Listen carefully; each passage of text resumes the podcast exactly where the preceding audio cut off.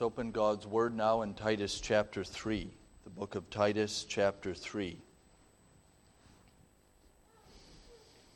In Covenant of Grace, I've been preaching a series of sermons through the book of Titus. The sermon I'll preach here this morning is the one I preached last Sunday morning. And I'd just like to say, by way of introduction to our reading, that in chapter 3, Paul is reminding Titus to remind the Christians on Crete of their calling as citizens, their calling as Christians within pub- the public life of Crete, and their calling to live toward their fellow men and women in a way that reflects God and Jesus to their neighbor in such a way that those around them will understand that the Christians of Crete do not see themselves as different because of anything in themselves, but they see them, but they understand that they have received God's grace, are being preserved by His power and are being brought toward the hope that He has laid up for them according to His mercy. So in Titus 3, the apostle says, Put them in mind to be subject to principalities and powers, to obey magistrates, to be ready to every good work, to speak evil of no man to be no brawlers, but gentle, showing all meekness unto all men. For we ourselves also were sometimes foolish, disobedient, deceived, serving divers lusts and pleasures, living in malice and envy, hateful and hating one another. But after that, the kindness and love of God our Savior toward man appeared, not by works of righteousness which we have done, but according to his mercy he saved us by the washing of regeneration and renewing of the Holy Ghost, which he shed on us abundantly through Jesus Christ our Savior that being justified by his grace, we should be made heirs according to the hope of eternal life. This is a faithful saying, and these things I will that thou affirm constantly, that they which have believed in God may be careful to maintain good works. These things are good and profitable unto men but avoid foolish questions and genealogies and contentions and strivings about the law, for they are unprofitable and vain. A man that is an heretic after the first and second admonition, reject, knowing that he that is such is subverted and sinneth, being condemned of himself. When I shall send Artemas unto thee, or Tychicus, be diligent to come unto me to Nicopolis, for I have determined there to winter.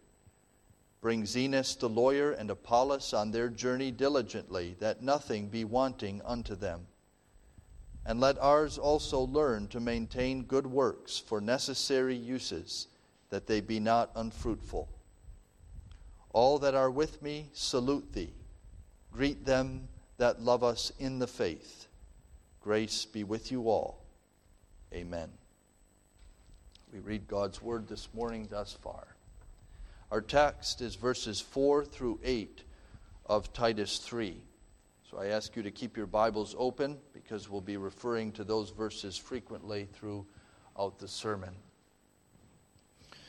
Our text begins, beloved, with a striking double contrast and that contrast, first of all, is over against man's inhumanity to man, as it's laid out in verse 3.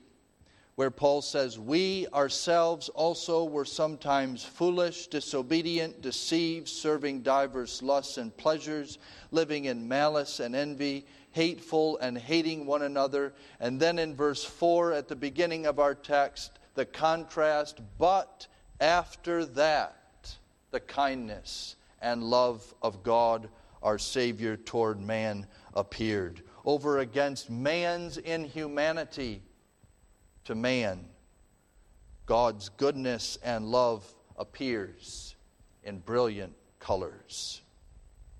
And then the second part of that contrast is that upon the deep darkness of our own past, the brightness of God's love and goodness appeared upon the deep darkness of our own depravity, our Father's kindness and pity dawns. This contrast, you understand, beloved, is more than a mere argument. If you want to explain what the gospel means to someone, if you have an opportunity to do that, Titus 3, verses 4 through 8, is a wonderful passage to answer the question what is the gospel? What is the good news of the Christian faith? What is the good news of salvation from God through Christ, by grace alone, through faith alone, as taught in Scripture, to God's glory alone? This is a marvelous explanation of the gospel but you understand it is more than a mere argument. This is the response of a believing heart that is electrified by the love of God toward it. This is Paul's own confession as a child of God, as one who to whom the grace and goodness and love of God has appeared. And this is the confession that every believer can make. It is a gospel testimony from a believer's heart.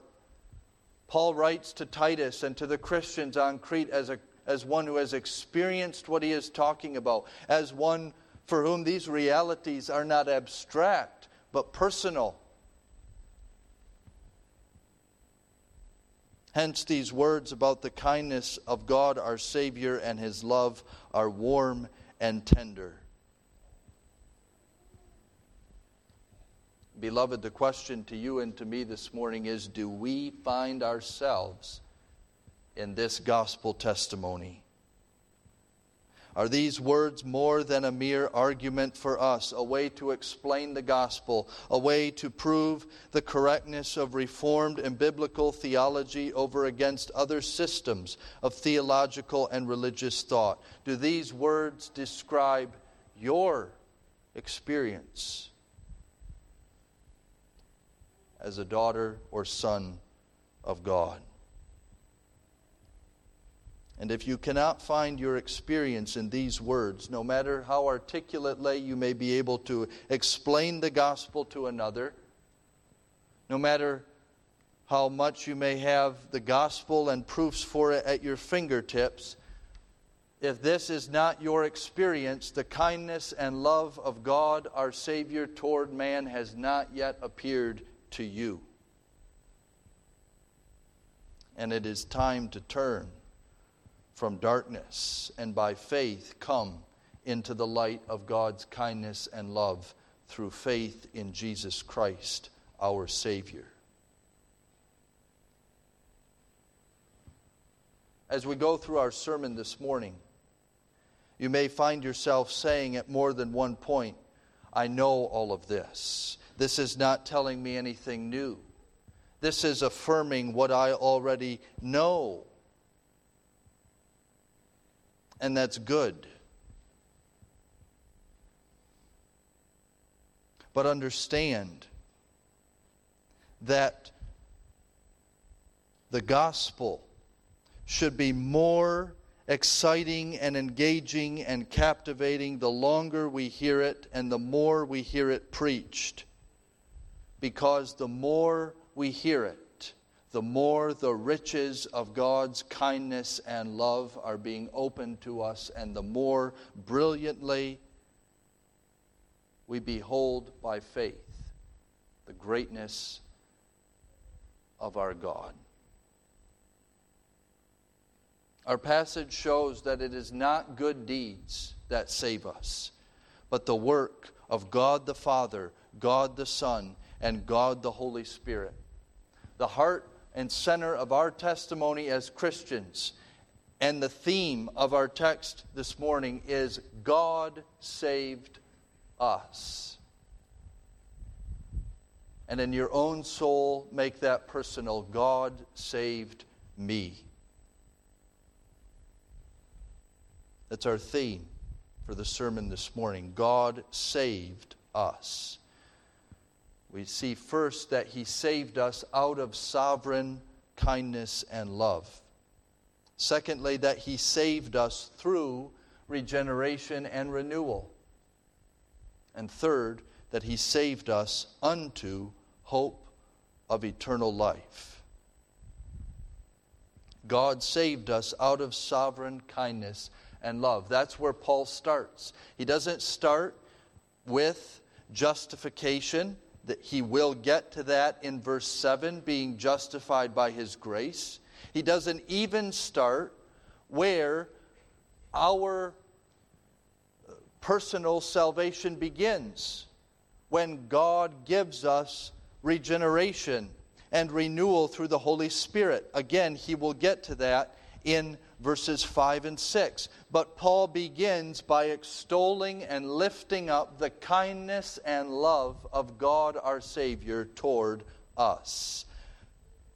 The kindness and love of God our Savior, which came to our rescue when we could not help ourselves. God is our Savior. This is how Paul has already talked of, about God in the book of Titus in chapter 1, verse 3, he said, That God hath in due times manifested his word through preaching, which is committed unto me according to the commandment of God our Savior. And in chapter 2, verse 11, excuse me, chapter 2, verse 10, where Paul is showing especially how the grace of God reveals itself in the sanctified life of those who are servants or those who are under authority in the workplace. Paul says in Titus 2, verse 10, that servants are not purloining, but showing all good fidelity, that they may adorn the doctrine of God our Savior in all things. And now in chapter 3, verse 4, Paul again says, God is our Savior. God saved us. And this is not surprising if you know the other writings of Paul, the other letters that he wrote to different churches in the New Testament. In Ephesians 2, verse, verse 8, God saved us by grace through faith, and that not of yourselves, it is the gift of God. And in other places, Paul ascribes to God distinct acts in the drama of salvation. God, he says in Romans 8, verse 32, did not spare his own son, but offered him up freely for us all. Romans 3, verse 25, God set forth his son to be the propitiation or the atonement for our sins. God chose us. God caused the gospel to be proclaimed. God gives grace, God gives faith. And since God always and only saves his people through Jesus Christ, verse 4 of our text is a fitting prelude to verse 6, where Paul says that God shed regener- the washing of regeneration and renewal of the Holy Ghost upon us through Jesus Christ our Savior. God saved us. That means that God rescued us from the greatest evil. which is sin, and the condemnation and damnation that our sin deserves. God rescued us from bondage to depravity and Satan and death and hell. And God gave us the greatest blessing His kindness and love. This is the motivating power of God's work of salvation, his kindness and love toward man. Have you ever contemplated at length the kindness and love of God toward man, toward you? The kindness and love described in our text is not that of some earthly ruler, one of the principalities and powers or magistrates that Paul mentions in verse 1, who are praised by men because they show a certain liberality or kindness or open mindedness or tolerance toward men. This is the divine kindness and love of God Himself. The word kindness here means goodness. It's the same word that Paul uses in Ephesians 2, verse 7, where he says that in the ages to come, he might show the exceeding riches of his grace and his kindness toward us through Christ Jesus. God's kindness, God's goodness. And Paul puts God's goodness first to remind us that before his kindness appeared to us, we were his enemies. Until he came to us in mercy, we were at war with him. And we deserved only that God should be at war with us. But in Romans 5, verse 8, Paul says, In this God commends his goodness toward us, in that while we were yet enemies, Christ died for us. God's kindness. And secondly, Paul says God's love toward man. If you've heard the word philanthropy, you've heard the word that Paul uses here philanthropy of God, our Savior, appeared. But what this means here is not a feeling or a weak attempt on God's part to help, the way that we might want to help someone in need but not be able to. But this is the outpouring of God's love upon his people as John 3:16 describes it. God so loved the world that he gave his only begotten son that whosoever believeth in him should not perish but have everlasting life. The word love here is not the word that you may have heard is used many times in the New Testament. The word agape that refers to the God's love as an act of his will, as although it is that, but the word that is used here emphasizes the, the kindliness, the friendliness, the warmth, the compassion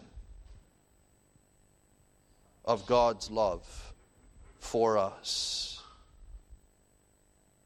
It portrays God as one who draws near to us in warm friendship and fellowship.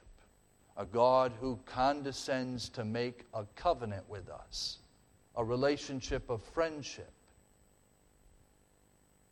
and to draw us into his embrace and bring us close to his heart.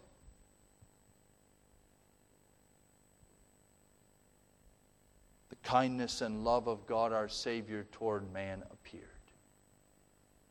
It appeared the word appeared means that it came through the darkness of our depravity, the darkness of our misery, the darkness of our night where there was no hope and there was no warmth and there was no light and love, God's kindness and love appeared like the breaking forth of the sun through the clouds and like the rising of the sun on a new day out of the dark, dispelling the darkness of the night.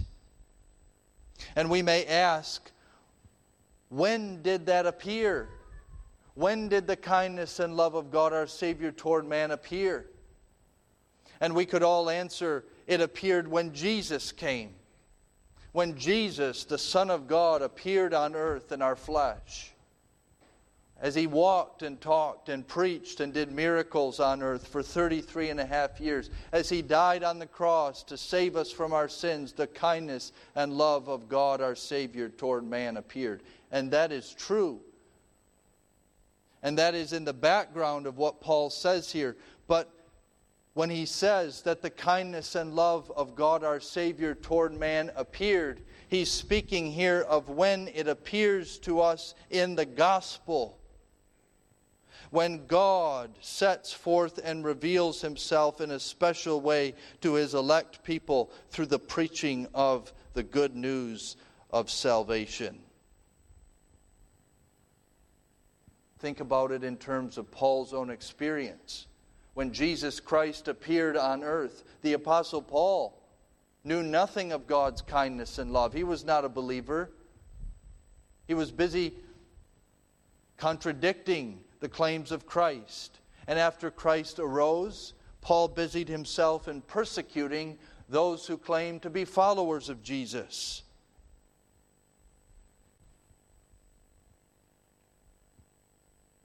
He remained blinded by unbelief and worked to snuff out the truth of Christ. But then, as he was on his way to Damascus to persecute the Christians there,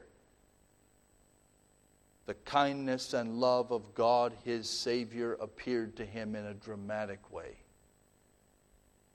When Christ appeared to him in glory and threw him down to the ground and asked him why he was persecuting him, the Lord Jesus Christ, through persecuting his church, took hold of him, converted him and made him a preacher of the gospel and an apostle to the Gentiles.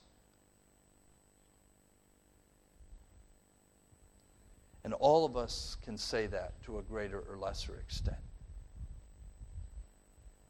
Maybe there's not a time where you walked consistently and in, in, and unconvertedly in sin, where, where you, like the Apostle Paul, were in the darkness of sin and unbelief for, for many years until God, in a dramatic way, appeared to you in his kindness and love. But all of us know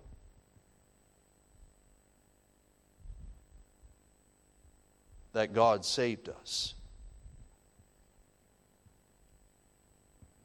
All of us know that the testimony of verse 3 is true of us by nature foolish, disobedient, deceived, serving diverse lusts and pleasures, living in malice and envy, hateful, and hating one another.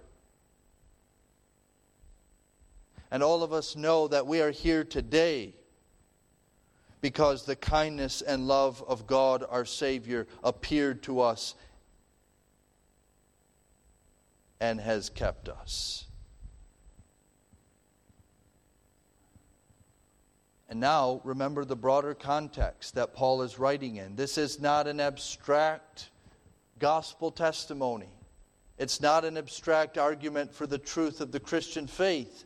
But Paul is reminding the Christians on Crete of their calling, which he gives in verse 2 to be good neighbors by showing all meekness unto all men.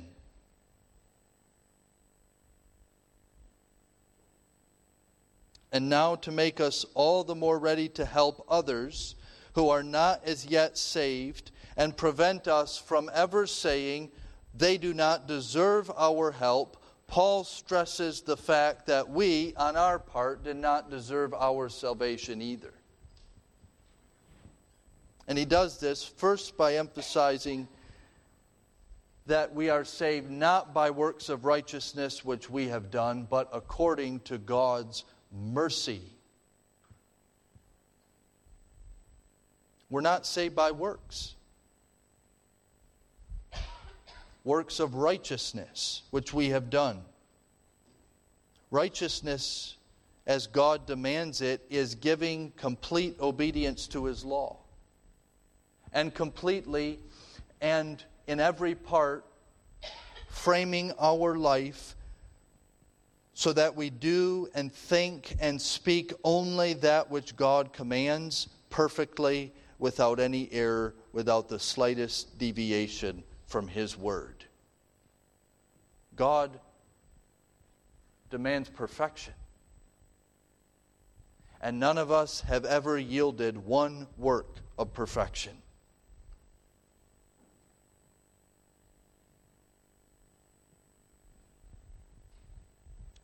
Therefore, it can only be by God's mercy that we are saved. God's mercy is his pity to those who are in need or in misery. It is also his desire to save those who are miserable and the power by which he does save them. And the essence of mercy, as Paul writes of it here, is warm affection, a fatherly tenderness toward those who are helpless. It is the kind of warm affection that springs from God's goodness and moves him with warm friendship to cause his kindness and love to appear to his people.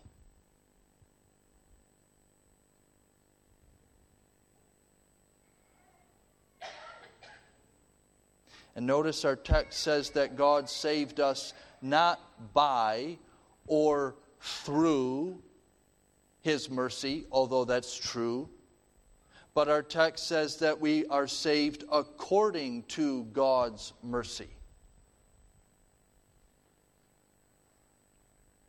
There is a wideness to God's mercy, like the wideness of the sea.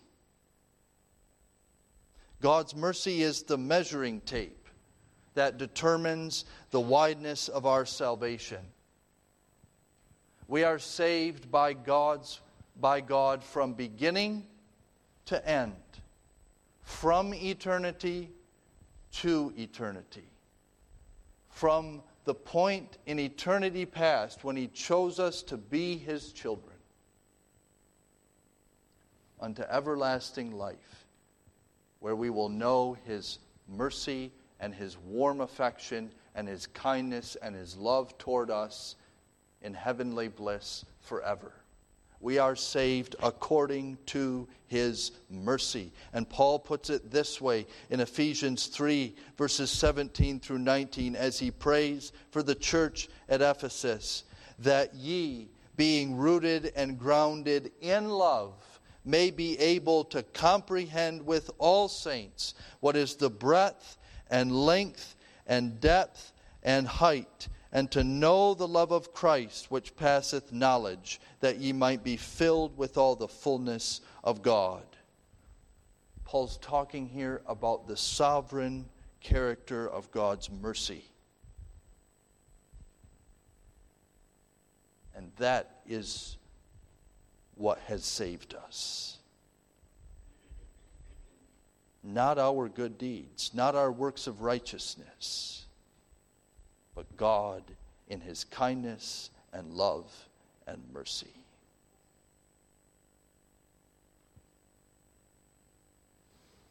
The means that God uses in saving us is brought out in verses 5 and 6.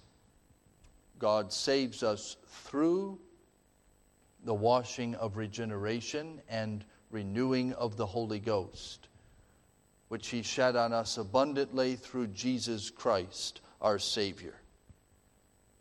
Paul says three things about the means or the way in which God brings His kindness and love toward us and His mercy into our conscious experience. He does it through the washing of regeneration and renewing of the Holy Ghost. There's three things here the washing, regeneration, and renewing. Washing, of course, is to be made clean.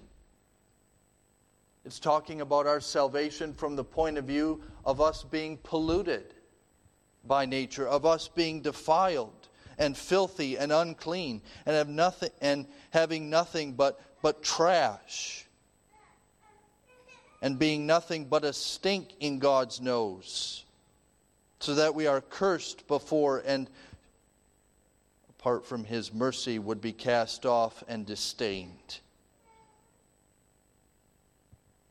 God washes us. And that washing is not a washing with mere water, but it is a picture that we get when we wash our dirty hands or our dirty bodies with water and they are clean. God washes us with a spiritual washing, a washing of our souls, a washing that Paul here calls regeneration. Literally, another Genesis. That's what this word means. the washing of another Genesis, another birth. God gives us another birth, not a second birth out of our mother's wombs, but a birth from above, a birth that is from heaven, a life that is new. As Jesus said to Nicodemus in John chapter 3 except a man be born again, he cannot see the kingdom of God. We come into this world physically alive, but spiritually dead. If we are to spend eternity with God the Father and the Son and the Holy Spirit, we must be born again. And Paul says, that's what God does when He washes us. He puts it this way in Ephesians 2, verses 4 and 5 God, who is rich in mercy, for His great love wherewith He loved us, even when we were dead in sins, hath quickened, same word as our text, quickened us together with Christ. By grace ye are saved. And third, Paul says this washing is a renewal. It is a washing of regeneration. It is a washing that gives us the new birth, the birth from above, and at the same time, it renews us.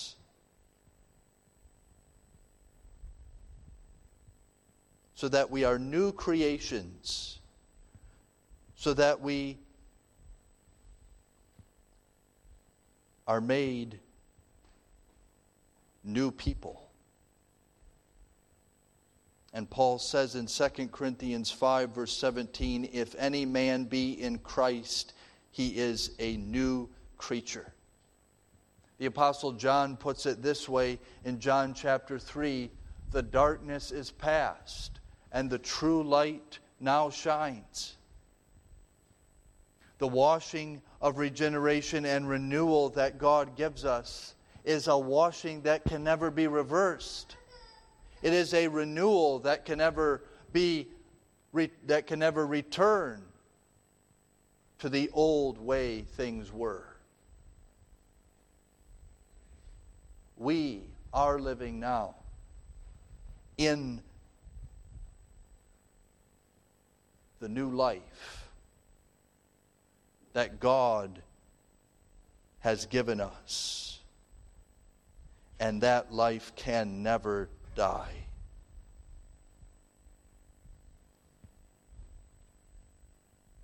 This is the means through which God saves us. And it is all the work, Paul says at the end of verse 5, of God the Holy Spirit. The Holy Spirit is the one who washes us with regeneration and renewal. He is the giver of life, and it is His peculiar work to make God's people holy. He washes us with regeneration, He washes us with the renewed life. And He washes us completely.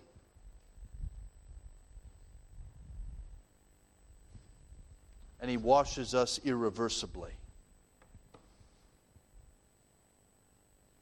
He regenerates us and He renews us. And another word for that renewing is sanctification. The process of sanctification is the work of the Holy Spirit in working in us so that we live unto God. He renews us in the image of God. He enables us to perform works that are according to God's Word. But the Holy Spirit does not act alone. The Holy Spirit, Paul says, is shed on us abundantly through Jesus Christ our Savior. Beloved,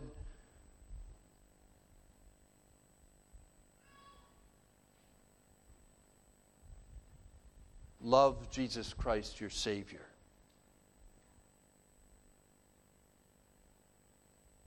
His kindness and love is the same as God's. And when He appeared, the kindness and love of God toward you and me took personal form. When He came to earth, the kindness and love of God our Savior toward us became revealed in a way that it had never been revealed in history up to that point. And as Jesus Christ has come to you and has called you by his gospel, you must begin at him when you are thinking about your salvation. He is the one who washed you by his blood. He is the one who obtained righteousness for you by his perfect obedience.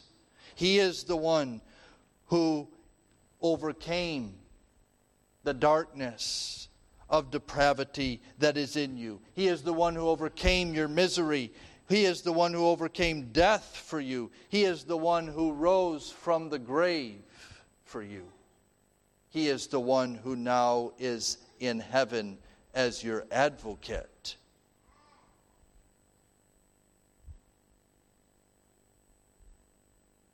Through his priestly work and prayers, Jesus Christ obtained for you the gift of the Holy Spirit,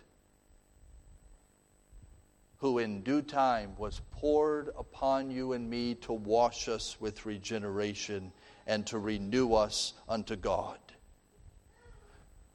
Notice how Paul brings out here, not in a, in a, in a dogmatic way, but in, in, in a wonderful way, how God, the Father, the Son, and the Holy Spirit work together to save us, work together to renew us, work together to preserve us, work together to show kindness and love to us.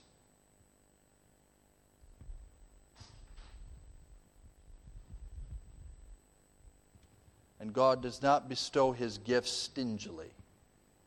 He is not a tightwad. But Paul says God shed the Holy Spirit upon us through Jesus Christ abundantly.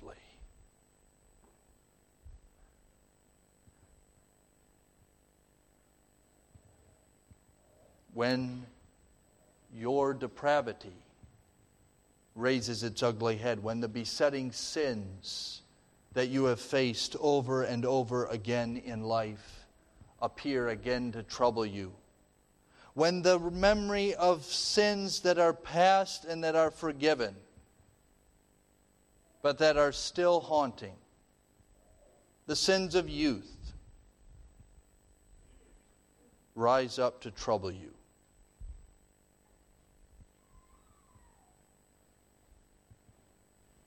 Remember this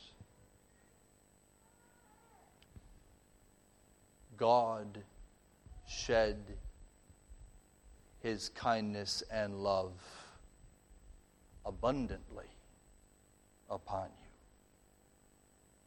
through the washing of regeneration and renewal of the Holy Spirit by Jesus Christ. Maybe you will look at yourself in comparison to another member of the church and you will say, I, I seem only to have received a drop of God's grace in comparison with, with so and so. Beloved, no one has received so small a measure of the Spirit through Jesus Christ that you cannot be accounted rich. Because the smallest drop of the Spirit is an abundance that will never be exhausted. No matter how small the portion given us seems, it is never dried up.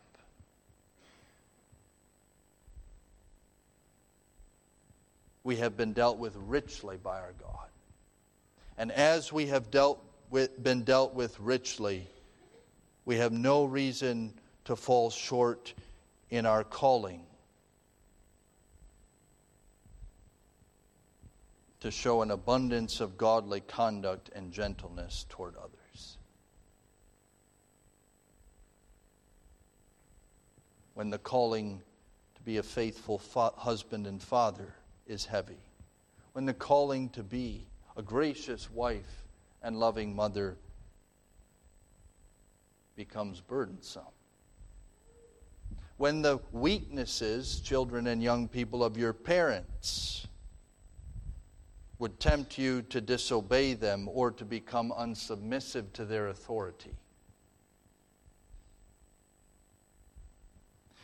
When the nuisances of your neighbors in the community whether next door, someone you work with, or people who cross your path regularly, when their nuisances accumulate to become to, to critical mass. And it's going to take only one small thing for you to blow up at them. This is what you and I need to come back to the kindness and love of God our Savior toward man appeared. Not by works of righteousness which we have done, not by anything in ourselves that makes us different from anyone else, but according to His mercy, He saved us through the washing of regeneration through renewing of the Holy Spirit so that our will and ability are changed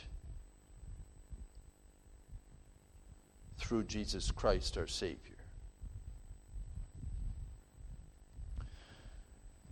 Paul says that God has saved us for something. He hasn't just saved us but he has saved us unto hope of eternal life. He has saved us for eternity. He has saved us forever. He says that our, salva- our, our hope is grounded on our justification. Verse 7 Being justified by his grace, we should be made heirs according to the hope of eternal life. And you are well aware that justification is one of the preeminent gifts of God's grace. It is the righteousness of Jesus Christ, our Savior, in His perfect life and perfectly obedient death, imputed or accounted to us.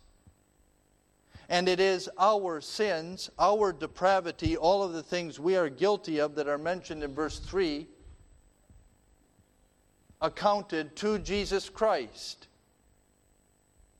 so that we appear righteous before God and are given the gift of salvation and eternal life that we did not deserve.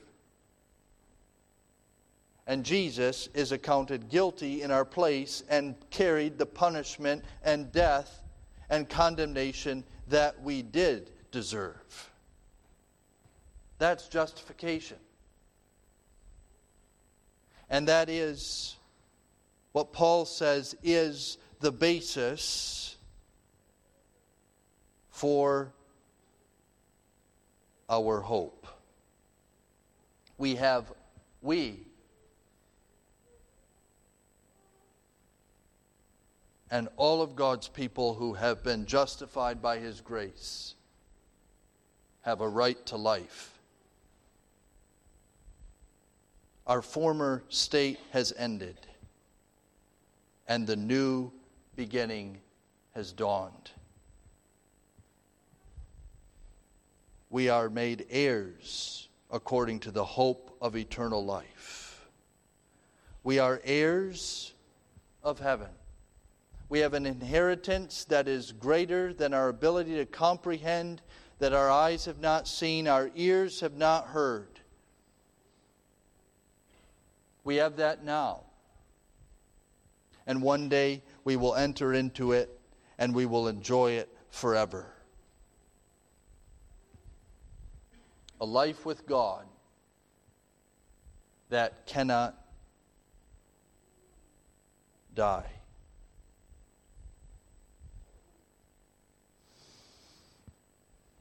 Beloved, these are the good and beneficial things, the apostle says.